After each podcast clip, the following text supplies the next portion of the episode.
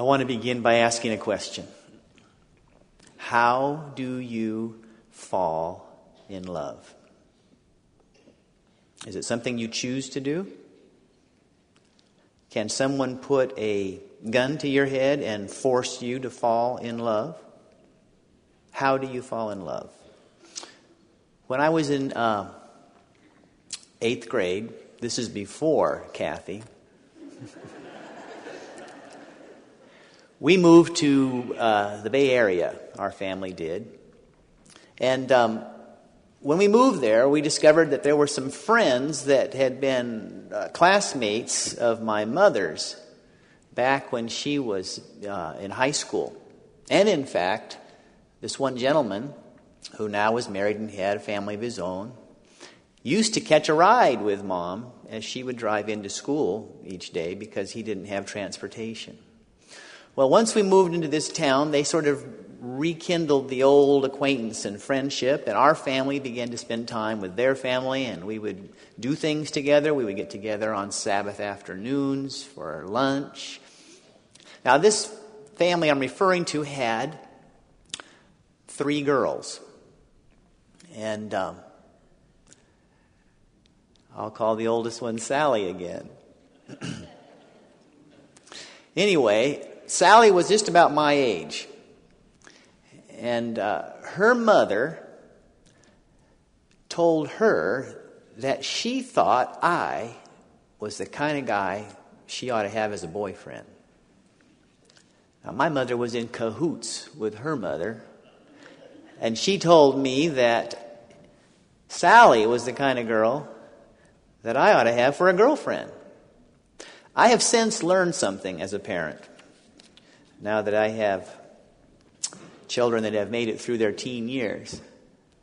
If I have a girl that I want my boy to be interested in, the way I work with him is I say, Don't you dare ever spend any time with this girl. Trouble if you start seeing her. Don't even think about bringing her to our house for any reason. Consequently, you can get the picture. I wasn't anxious to uh, begin a romance with Sally. But we did become good friends, and because our families spent time together, we would talk together, we would hang out together. Time passed. We went off to uh, college. And while we were there in college, some of Sally's friends said to her, You know, you and Lee do a lot together. Have you ever thought about something more than just being friends? The two of you would make a great couple. You just seem like you were a bookends for each other. Some of my friends said the same thing about Sally. We didn't pay much attention to it. We were good friends. In fact, I used to talk to her about girlfriends and ask her for counsel. You know, what do you think? I'm in this dilemma. How would you get out of it? And she'd tell me flowers is always a good thing, you know, and uh, give me other counsel. Sometimes she would talk to me about her boyfriends and ask me what I thought. I'd give her counsel. I don't know, several years into college, one day I sat down at a desk in my um, dormitory room and I wrote down four qualities that I thought pretty much summed up what I would like to find in a life companion. And as I was looking at those four qualities, Suddenly, I noticed that in each case, Sally gets 100%. I thought, huh, maybe I should get interested in Sally. So the next time I saw Sally, I said to her, Sally, you know, our friends keep telling us that we should get together. What would happen if we, if we were going to try and make that, that happen? How would we go about doing that? She said, Well, you'd have to ask me for a date. I said, All right. I'm asking you for a date. Will you go with me to such and such a program this coming weekend? She said, Okay. So I went and bought flowers. Came to see her. Gave her the flowers. She said, Well, that's very nice. We started out the door of the dormitory. I offered her my arm. She hooked her hand into the crook of my arm there by the elbow, and we walked to the program. We were there at the program, enjoyed the program. After the program, I walked her back up to the dormitory. As I stood there in the lobby with her before she said goodnight, I said, Well, how did, how did it go? What did you think? She said, It didn't work for me. How about you? I said, No, it didn't work for me either. I said, Maybe we should try again. She said, Maybe. So we tried a few more times. Didn't seem to get off the ground. Couldn't kindle a romance. There just was no spark there. You know what I mean? No spark. There was no magic. There was no uh, no uh, click. I left that college and went to another one 500 miles away. And about halfway through that next school year, I was uh, looking in the newspaper one day and I discovered that United Airlines was having a special round trip airfare from San Francisco to LA, round trip, twenty nine ninety five. Don't you wish those days would be back again? I called Sally up. I said, There's a group of college kids that are all going out to spend some time in the mountains.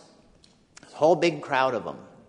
How would you like to come down and go up to the mountains? There's this beautiful lake, and I'll, I'll buy you a ticket, airline ticket, twenty nine ninety five. She said, Sounds great. So I bought the ticket, picked her up at the airport. We went up with this group of kids up to the mountains. I'll never forget, it was in the evening. The sun had gone down. There was uh, stars in the sky. There was nearly a full moon shining through the trees, you casting shadows. The lake was completely still, just mirrored surface, reflecting the moon and the stars. There was the sound of birds, just like owls, hooting softly. We had a fire. We were sitting on a log beside a fire. The fire had burned down to embers. It was just glowing there, radiating, a little bit of smoke going up. Sally and I were sitting on this log before the fire. Everybody else had gone off to various places, walks, whatnot, and we were just sitting there, the two of us. And I looked at Sally there in that atmosphere, and I said, Sally, do you think there's any hope for us? And she said, No.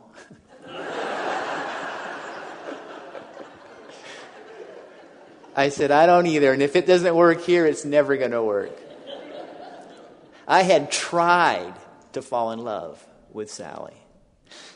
People had told me she would be worth falling in love with. I had read things that made me think that she might be the right kind of girl for me. I did deliberate activity in the hopes that something would happen. I could click with Sally and we would get off the ground, but it didn't work. And then I was in the library, in the basement of the library at La Sierra College, sometime after this. I was just seated at a study carrel. It was a language booth where you could listen to audio tapes to drill yourself. I didn't have a stereo in my class, in my um, dorm room, and so I had brought down some music that I was listening to in the study carrel. And this girl came by who had been on the security force there at Loma Linda University. I want you to see her picture. There she is. That is Margie. 25 years ago. And she's still here today. And it was like five minutes after I met her. I'm telling you, it was more than a click, it was a nuclear reaction. I didn't do a thing. I didn't make any notes. I listened to nobody. Nobody recommended her. I just went, wow.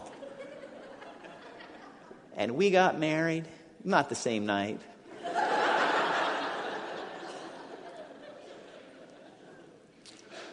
what do cadavers and forced efforts at love have to do with tonight's subject?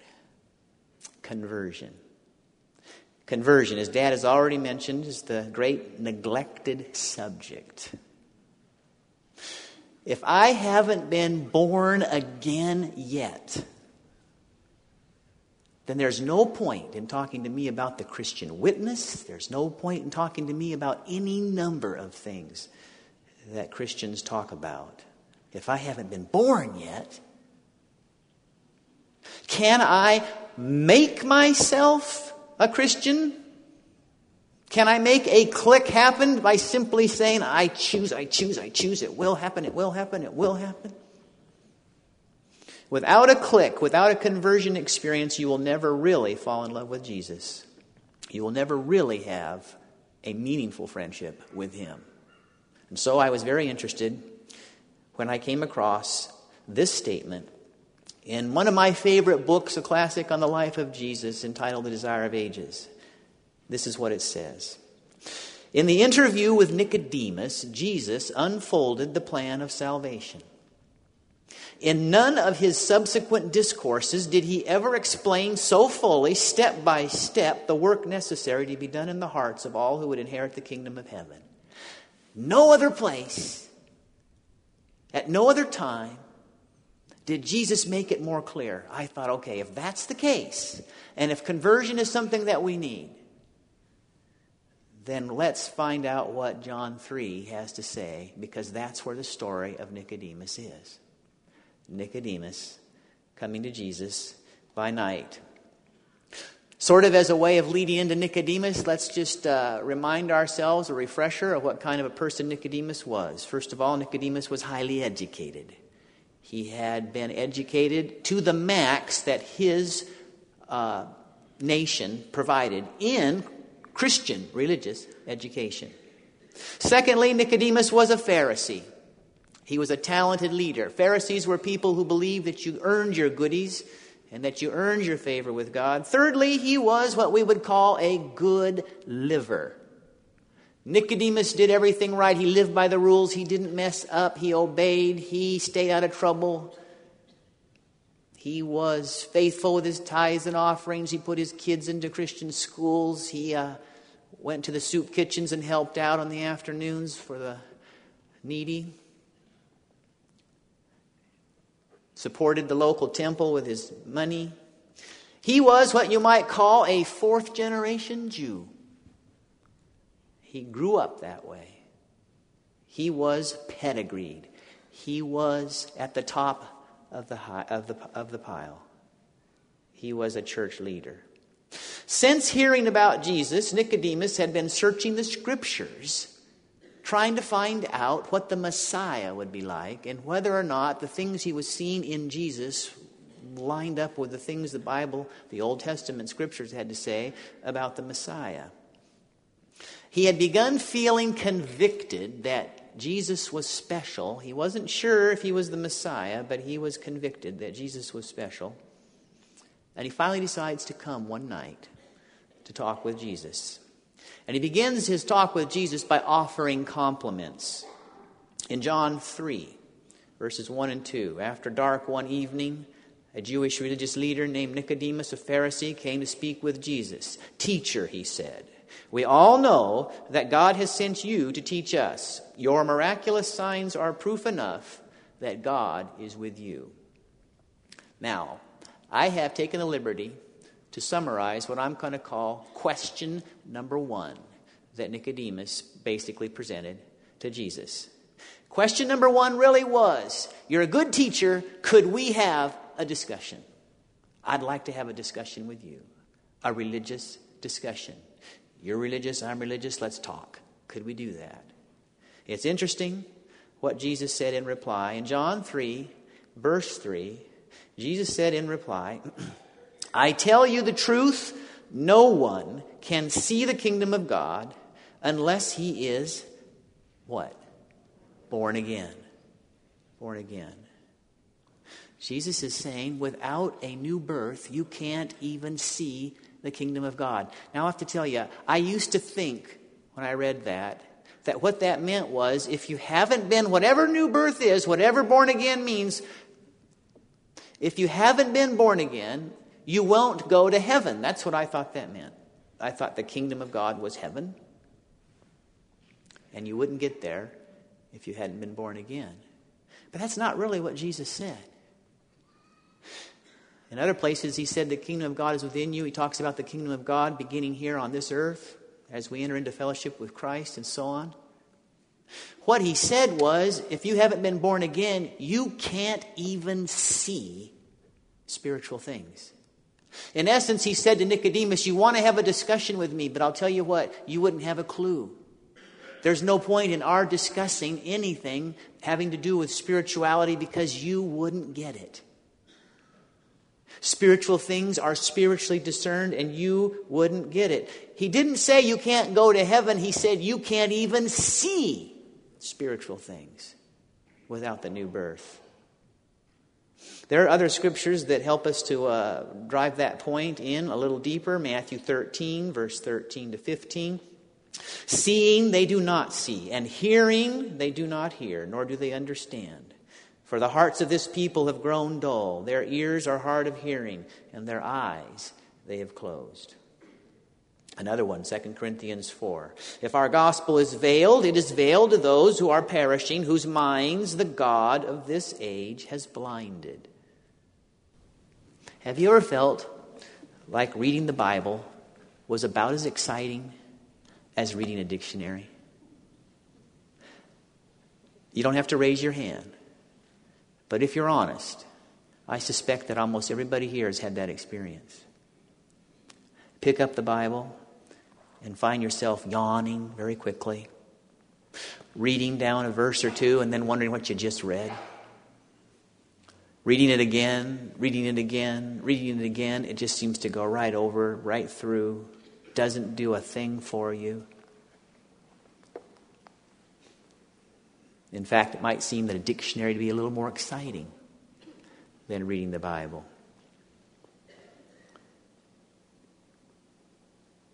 Maybe a telephone directory more exciting than reading the Bible. Ever fall asleep praying? Ever wondered why it seems so hard to focus on spiritual things, to get a grasp on it? Gary said that he would look at church around him, at other people who were filled with the joy of Christ, and he just didn't get it. Didn't understand how they could feel that way because he sure didn't, and he'd been trying for 40 years. I have some good news for you before we uh, go any further. If you have that dilemma now, or if you have had that dilemma and you have felt bad about it, it's not your fault. If you don't get something out of God's Word when you look at it, it's not your fault. You were born with a heart that is not naturally inclined to spiritual things. That's why Jesus said there's something wrong with your first birth. If you're going to see spiritual things, you're going to have to have a new birth, a second birth. So don't beat yourself up if you fall asleep praying and you find the Bible as exciting as a dictionary or a telephone directory. And stay with me because there's some good news ahead about this. There's a place uh, in Seattle called the Pacific Science Center. And they have all kinds of experiments, and it's fun to take your children there, and families go there. And several years ago, when my kids were still in elementary school, we went to the Pacific Science Center.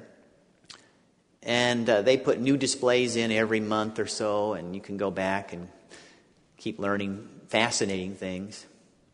This particular day that we were there at the center, I was um, looking at a display. Maybe you've seen such a thing. This display was like a grid. I'm thinking it had maybe about 25 or 30 squares in it. Okay? And each square had blotches of color sort of smeared in them. And then in the square, there was a number embedded in the colors. And there was a number all the way, all the way across. It wasn't the same number as a square. If this was number 30 square, it didn't maybe say 30. It might have said 27 or might have said 92. Who knows? There was numbers, though, in all the squares. And I was trying to find out what this display was all about, and so I read the instructions, and it said, There is a number in every square on this grid. If you do not see a number on any particular square, then there is something wrong, and you can read about what's wrong at the bottom over here. There's a little legend or key to help you understand. So you have the picture? So I'm looking at this grid, and I see numbers in every square except square number 11. And in square number 11, there's no number at all, just a blotch of color. I looked at it.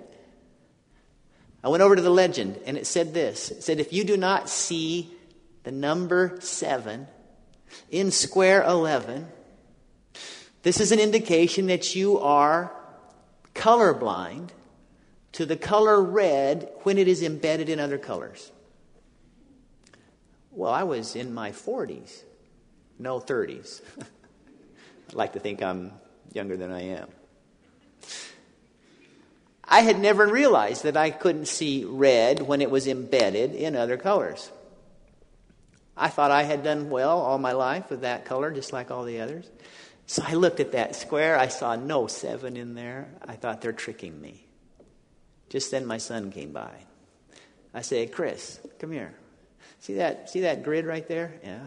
Said, You see square number 11? Yeah. Do you see anything in that square? He says, Yeah, the number seven. I said, You're kidding me. He said, No, I see the number seven. I said, Do you see numbers in all the other squares? He said, Yeah. I said, Go away. So he left. I saw my daughter looking at a display a little farther away. I hollered over to her, Lindsay, come here. She came over, probably about fifth, sixth grade. I said, Lindsay, Look over here at this square here, this square number 11. Do you see anything in that square? She says, Yeah, I see a number. I said, What number do you see? She said, Number seven. I said, Look, it. you and Chris have already come over here, haven't you? You have read that there's supposed to be a seven, but there's not really a seven in this thing. She goes, Yes, there is. Margie was walking by. I said, Margie, you love me, right? Yes. Please tell me what you see in this square. She says, You mean the one with a seven in it?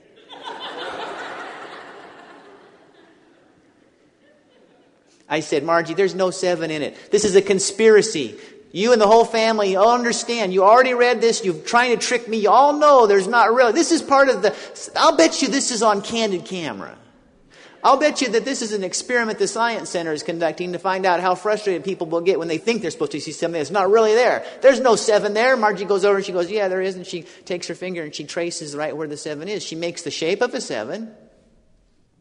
Well, I guess I should go like that for you, huh?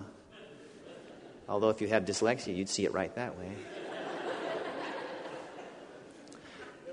She traced the seven for me. She says it's right there. Now, here's the point. I read something that said I should, what I should see. I talked to people I know and love and trusted who told me what I should expect to see. My own wife traced with her very fingers the place where I should see the seven.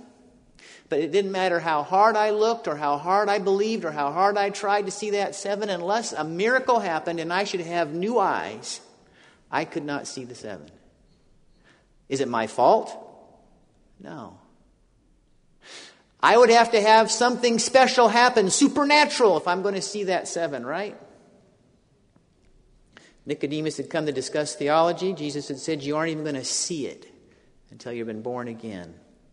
Nicodemus had heard John the Baptist preach, but he felt no real conviction because, after all, he was a fourth generation Jew. He was a good liver. He was benevolent. He was liberal. He was secure. And he was startled to think that there could be a kingdom that was too holy for him to enter. He thought he had it all together. And his pride struggled against Jesus' words. And tonight, if your pride is struggling, if you're saying to yourself, hey, get real, why do you have to talk about new birth and, and, being, and conversion to us? We're Christians. We have that in the bag. Well, Paul said that I die daily. And if you die daily, you're going to be born again daily, too, right? So even if you have been converted once, do you think being converted once is going to be good for the rest of your life? If I'm going to die daily, I'm going to be born again daily, and the new birth is something worth looking into for all of us always. So we don't need to be offended. We don't need to be offended. Nicodemus struggled, his pride struggled against Jesus' words, but he hung in there. He didn't walk away. And in John 3, verse 4, he comes to Jesus with a second question now. He says, How can a man be born when he is old? Nicodemus asks, Surely he cannot enter a second time into his mother's womb and be born. So, what is his second question? Question number two is How can a man be born again? Question number one, could we discuss? Jesus said you wouldn't understand it. Question number two, how can a man be born again? If I can't understand it I've been till I have a new birth, then how can I have a new birth? Good question, right? I understand that question. If I can't understand anything from the Bible that really touches my heart, if it's, if it's boring to me until I have a new birth, then how can I have a new birth? I want that. That's his second question. Jesus didn't theologize, Jesus didn't debate, Jesus repeated it more strongly. And then he told him about the effects of the wind. In John 3, Verses 5 and 6, Jesus said, I'll tell you what, no one can enter the kingdom of God unless he is born of water and the Spirit. Flesh gives birth to flesh, but the Spirit gives birth to spirit. In essence, Jesus is saying to Nicodemus, I'll tell you something. You must be born again, but you can't make it happen yourself. It is a supernatural thing, it is a miracle. And until you have this miracle, spiritual things just don't click. It's like trying to fall in love with Sally. It's like trying to improve the health of the cadaver. Until you have this miracle, it just won't work. And you can't make it happen. Only the Holy Spirit can do it. And then he went on to describe it. He says, Listen, Nicodemus, see the wind is blowing through the trees here. He says, Now you don't know where the wind comes from and you don't know where it's going, but when it hits these trees, you can tell. There is evidence. You can tell that there is a wind, and you know without question that it's having an effect as it blows through the trees. Well, he says that's the way the Holy Spirit is. You don't know where the Holy Spirit's coming from, you don't know where He's going, but when He touches your life, you will know that something has happened, that a click has taken place, that the spark has happened ignition, takeoff. You will know. And so, Nicodemus comes back with one more question. Here's the sequence once again. Could we discuss? Jesus says, You won't understand it. You have to be born again. Nicodemus says, How can I be born again? Jesus says, You can't make it happen. It's a Holy Spirit thing. Then Nicodemus basically says, I'll read it to you, John 3 9. Nicodemus answered and said unto him, Then how can these things be? He is, in essence, saying, if I have to have the Holy Spirit do something that I can't do, and I have to have what you said before I can even see spiritually, then how can I avail myself of the Holy Spirit? Is there anything I can do? Is there anything? Question number three Nicodemus is saying, How can these things be? I want the change. How is it accomplished? Can I hurry the Spirit? Can I place myself in some situation, in some relationship to the Holy Spirit where this work can happen more readily, more quickly? Is there anything I can do? Fair question. And at this point, Jesus referred to a snake story. In John 3, Jesus refers to a story in Numbers 21. In Numbers 21, the children of Israel are in the wilderness. They have left Egypt. They're en route to Canaan. They're wandering around. There comes a point where they begin being bitten by a whole slew of poisonous snakes. And apparently, the poison is so serious that they're dying. People are dying like flies. Moses goes to God in prayer. He says, Lord, the people are dying. They're perishing. The snakes are terrible. What can we do? I don't know what to do. You remember what happened? God said to Moses, I want you to make a serpent. Make a serpent out of metal, drape it around a pole, lift it up on a high place, and tell the people that if they will come and look in the direction of the uplifted serpent, what will happen? They will live. They will live. John 3, verses 14 and 15, Jesus said, Just as Moses lifted up the snake in the desert, so the Son of Man must be lifted up, that everyone who believes in him may have eternal life. He's making a He's, he's, borrowing from an Old Testament story to answer Nicodemus' question Is there anything I can do? Now let's take a look for a moment back at that snake. You know this snake is the same symbol that we, the, the American Medical Association has that, that cross, that pole with a snake around it. That's borrowed from this.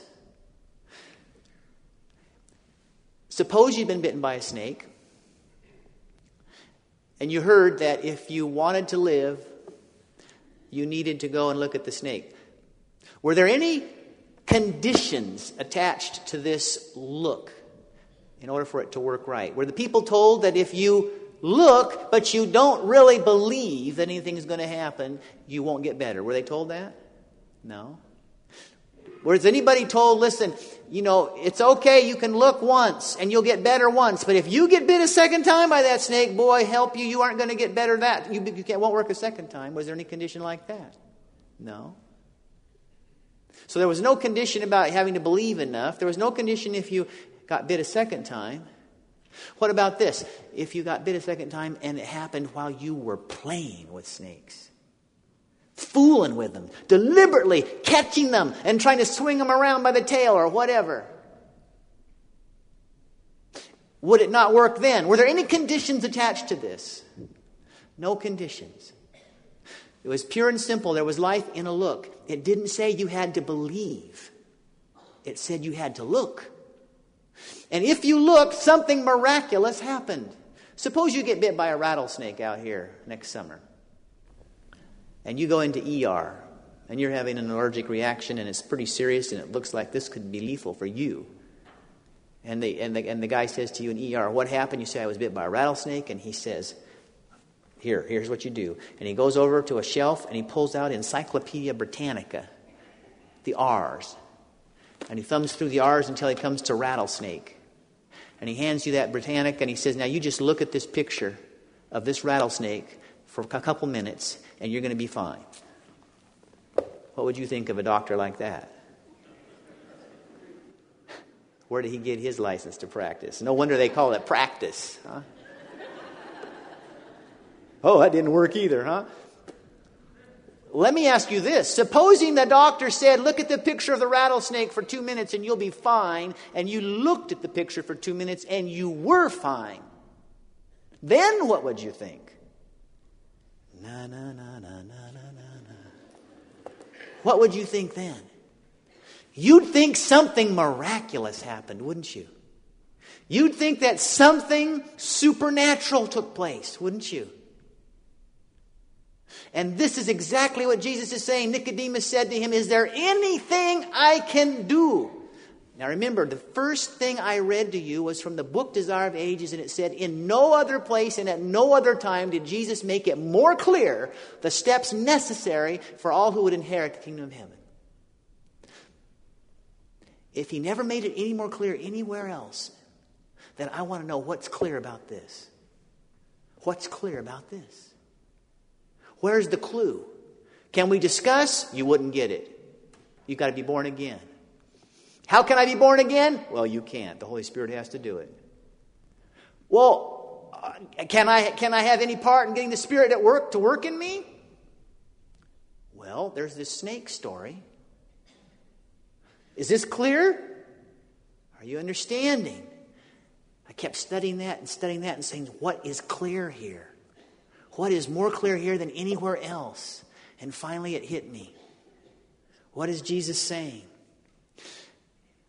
He said, just as Moses lifted up that snake in the desert, so the Son of Man must be lifted up. Jesus is saying there's life in a look. He's saying, even if you pick up the Gospels and you open to the book of John and you don't get anything out of it, it hasn't clicked yet, it's not your fault. He's saying that.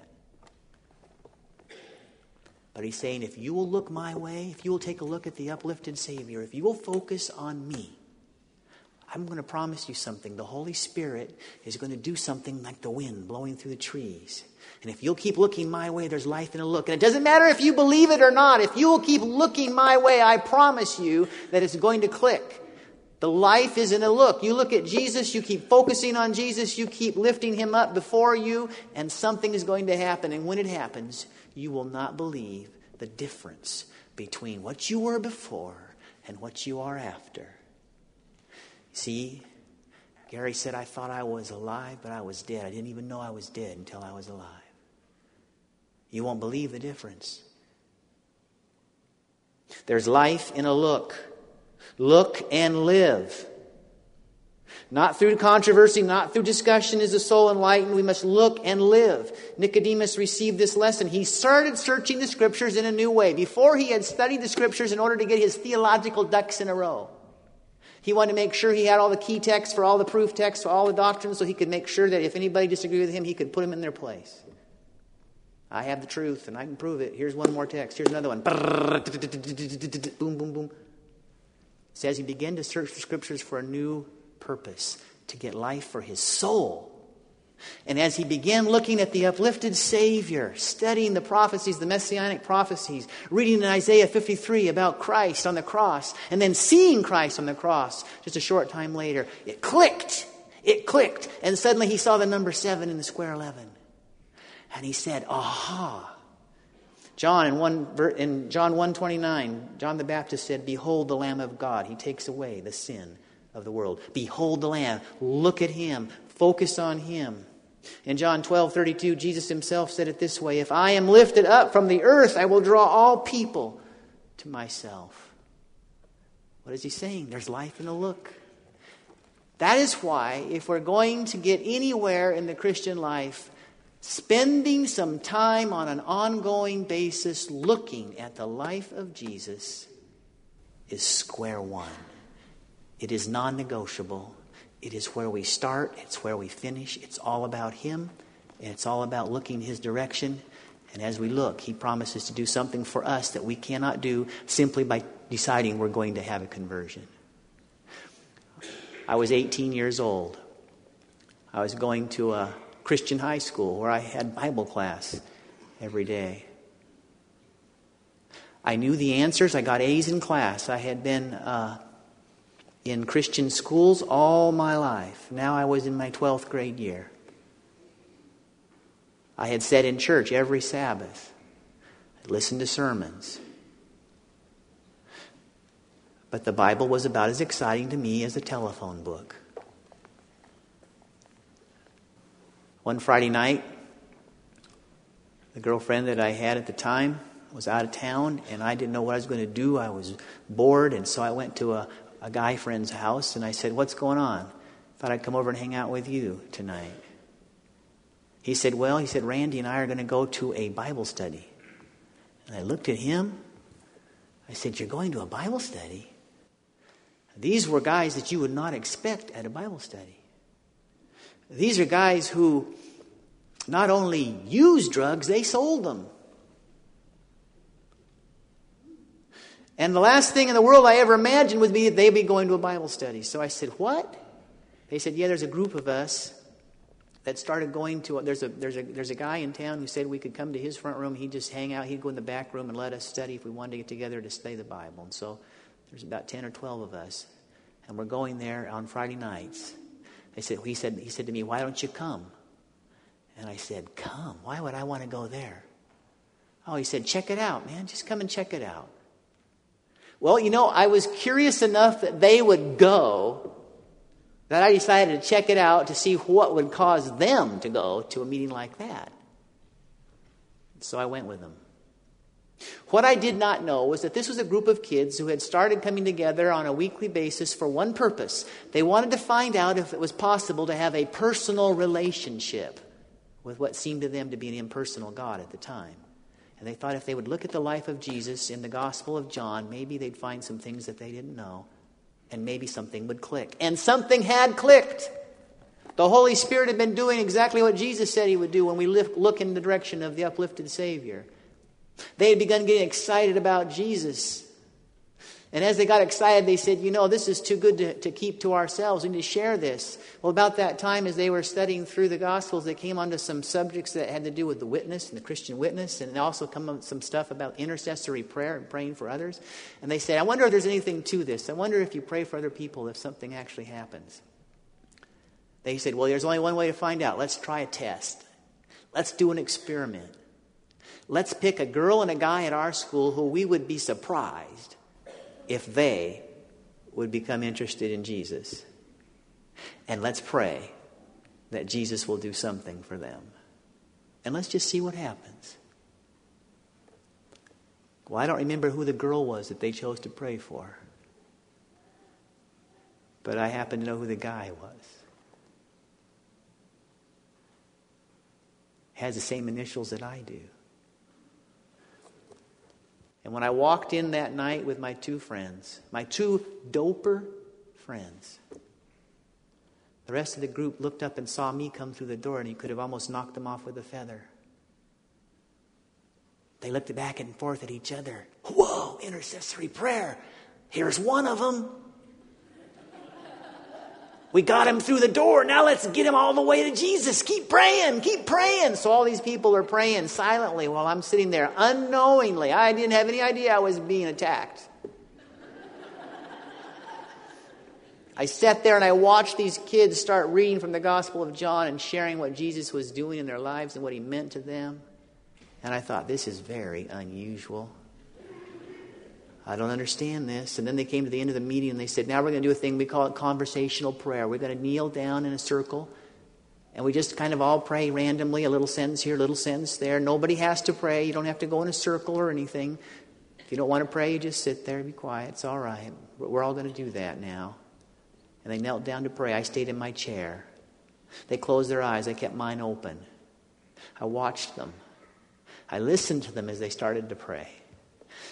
And I was amazed at the things they said in their prayer. They talked to God just as you would talk to a friend. And is it any wonder they had become friends with Jesus? And they talked to him like that.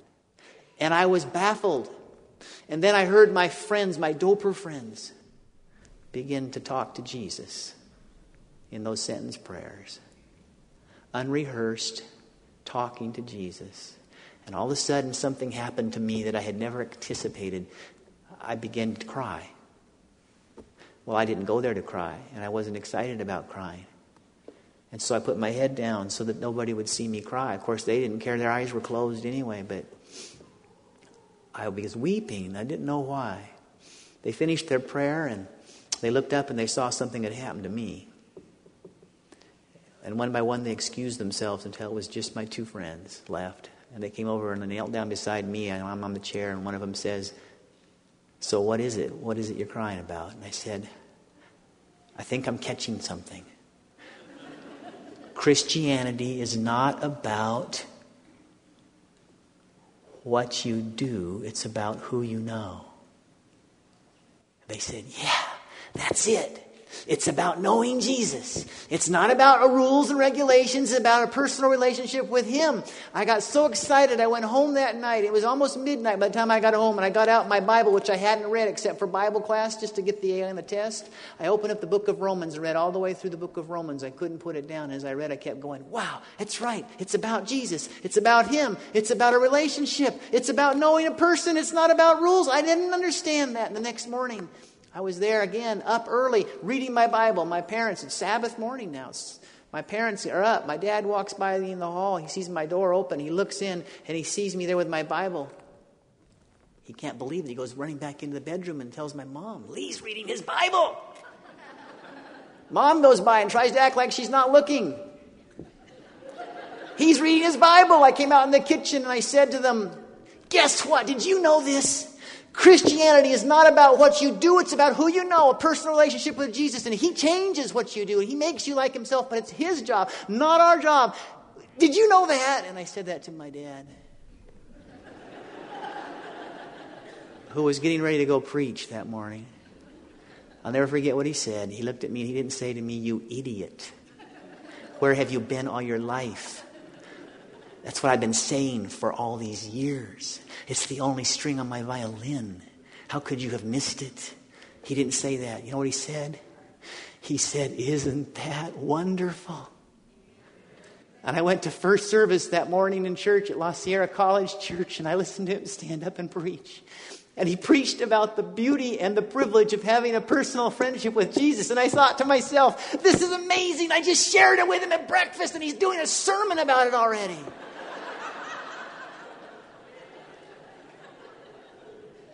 What had happened? Had dad changed? No. Had the message changed? No. Had the Bible changed? No. What changed was me. And what, how did I change? I put myself in a place where Jesus was being lifted up and the Holy Spirit blew through my heart, and suddenly I saw the number seven in square 11. And so can you if you will look his direction.